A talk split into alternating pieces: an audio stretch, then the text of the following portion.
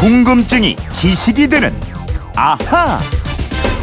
궁금증이 지식이 되는 나하 변함없이 궁금증 해결사 정다희 아나운서와 함께합니다. 어서 오십시오. 안녕하세요. 아 그동안 방송 많이 하고 싶었었죠. 음, 네.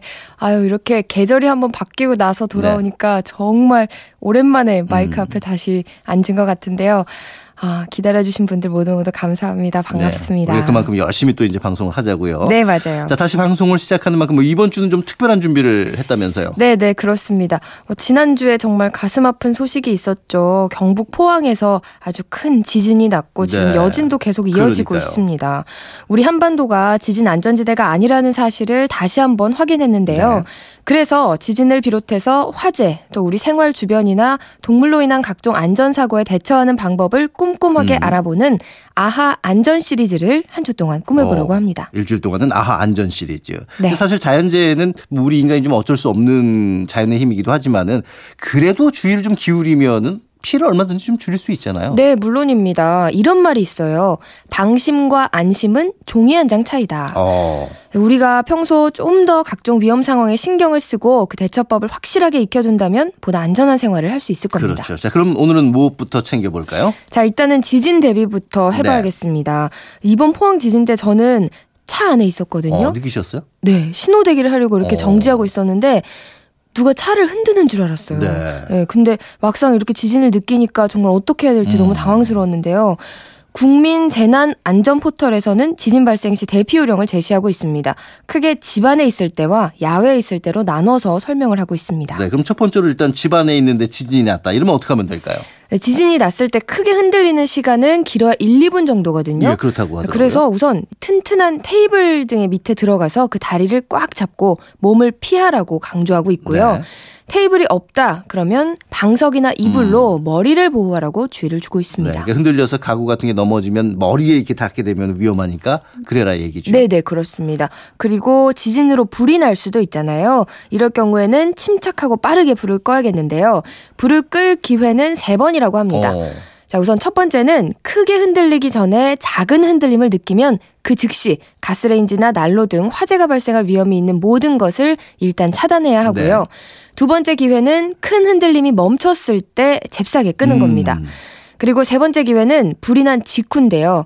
설령 불이 났더라도 1, 2분 안에는 충분히 네. 끌수 있으니까요. 당황하지 말고 어. 불을 끄라는 겁니다. 당황하지 말라는 게 굉장히 중요하네요. 네. 그리고 이제 집에 이제 요즘엔 소화기 갖고 계신 분들도 많이 계신데 그게 불을 빨리 끄려면 소화기를 내가 어디다 뒀는지를 잘 기억을 해둬야겠네요. 네, 네, 맞아요. 소화기는 또 오래 두면은 분말이 굳을 수가 있거든요. 네. 1년에 한 번 정도는 통을 크게 흔들어서 분말이 섞이도록 해놓는 것도 음. 필요합니다.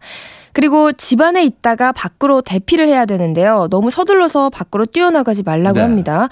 큰 진동이 멈춘 다음에 공터나 공원 등 넓은 공간으로 대피하고요. 자동 판매기처럼 고정되지 않은 무거운 물건 가까이에는 가서 안 됩니다. 어, 그런 물건들이 이제 쓰러질 염려가 있으니까. 네네. 자, 그리고 밖으로 나갈 수 있게 문을 열어서 출구를 확보하는 거 요것도 이제 필요하다고 하더라고요. 네, 네, 맞습니다. 철근 콘크리트 구조 아파트의 경우는 문이 비뚤어져서 못 열고 갇힌 사례가 있었다고 합니다. 네. 자, 지금까지는 집에 있을 때였고요. 야외에 있을 때는요.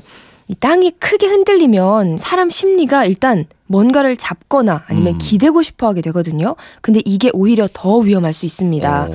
블록으로 만든 담이나 기둥이 무너지면 큰일 나니까요. 공터나 공원 등의 넓은 공간으로 대피를 해야 되는데 피할 때 가장 중요한 것 역시 머리 보호입니다. 그러니까요. 이렇게 밖에서도 가방이라든가 뭐 다른 가릴 만한 거로 머리를 보호하는 게 좋을 텐데 이번에도 보니까 뭐 유리창도 깨지고 간판도 막 떨어지고 그러더라고요. 네, 네, 맞아요. 머리를 보호하면 일단 큰 부상은 막을 수 있으니까 머리 보호를 꼭 기억하셔야 되겠고요. 네. 그리고 마트나 극장, 뭐 지하상가 같이 사람이 많은 곳에 있을 때는 서로 대피하려다 보면은 혼란이 발생할 수가 있거든요.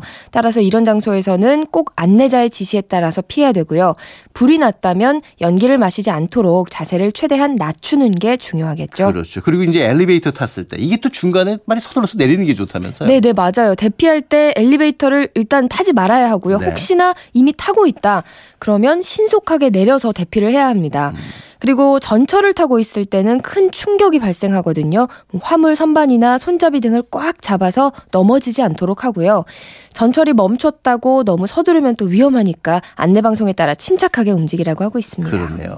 저희가 뭐 시간이 길면 쭉더 많이 알아볼 텐데 그래도 일단 어, 일주일 안전에 대해서 알아볼 테니까 오늘은 여기까지 해야 될 것 같습니다. 네네. 아하 안전 시리즈 오늘은 지진 대피 요령을 알아봤고 내일은 어떤 내용 알려주실 거예요? 어, 내일은 화재가 났을 때 행동 요령을 정확하게 짚어드리도록 하겠습니다. 어우, 많은 분들이 또 네. 정다희 아나운서 반갑다고 3145님 다희 씨 반가 반가 그동안 비워진 제 머리를 채워주세요. 아이고, 많이 채워주세요. 감사합니다. 그리고 4708님도 맑고 고운 상큼한 목소리의 정다희 아나운서님 반갑습니다. 반갑습니다. 그리고 5520님도 그동안 그건 이렇습니다. 못 들어서 힘들으셨대요.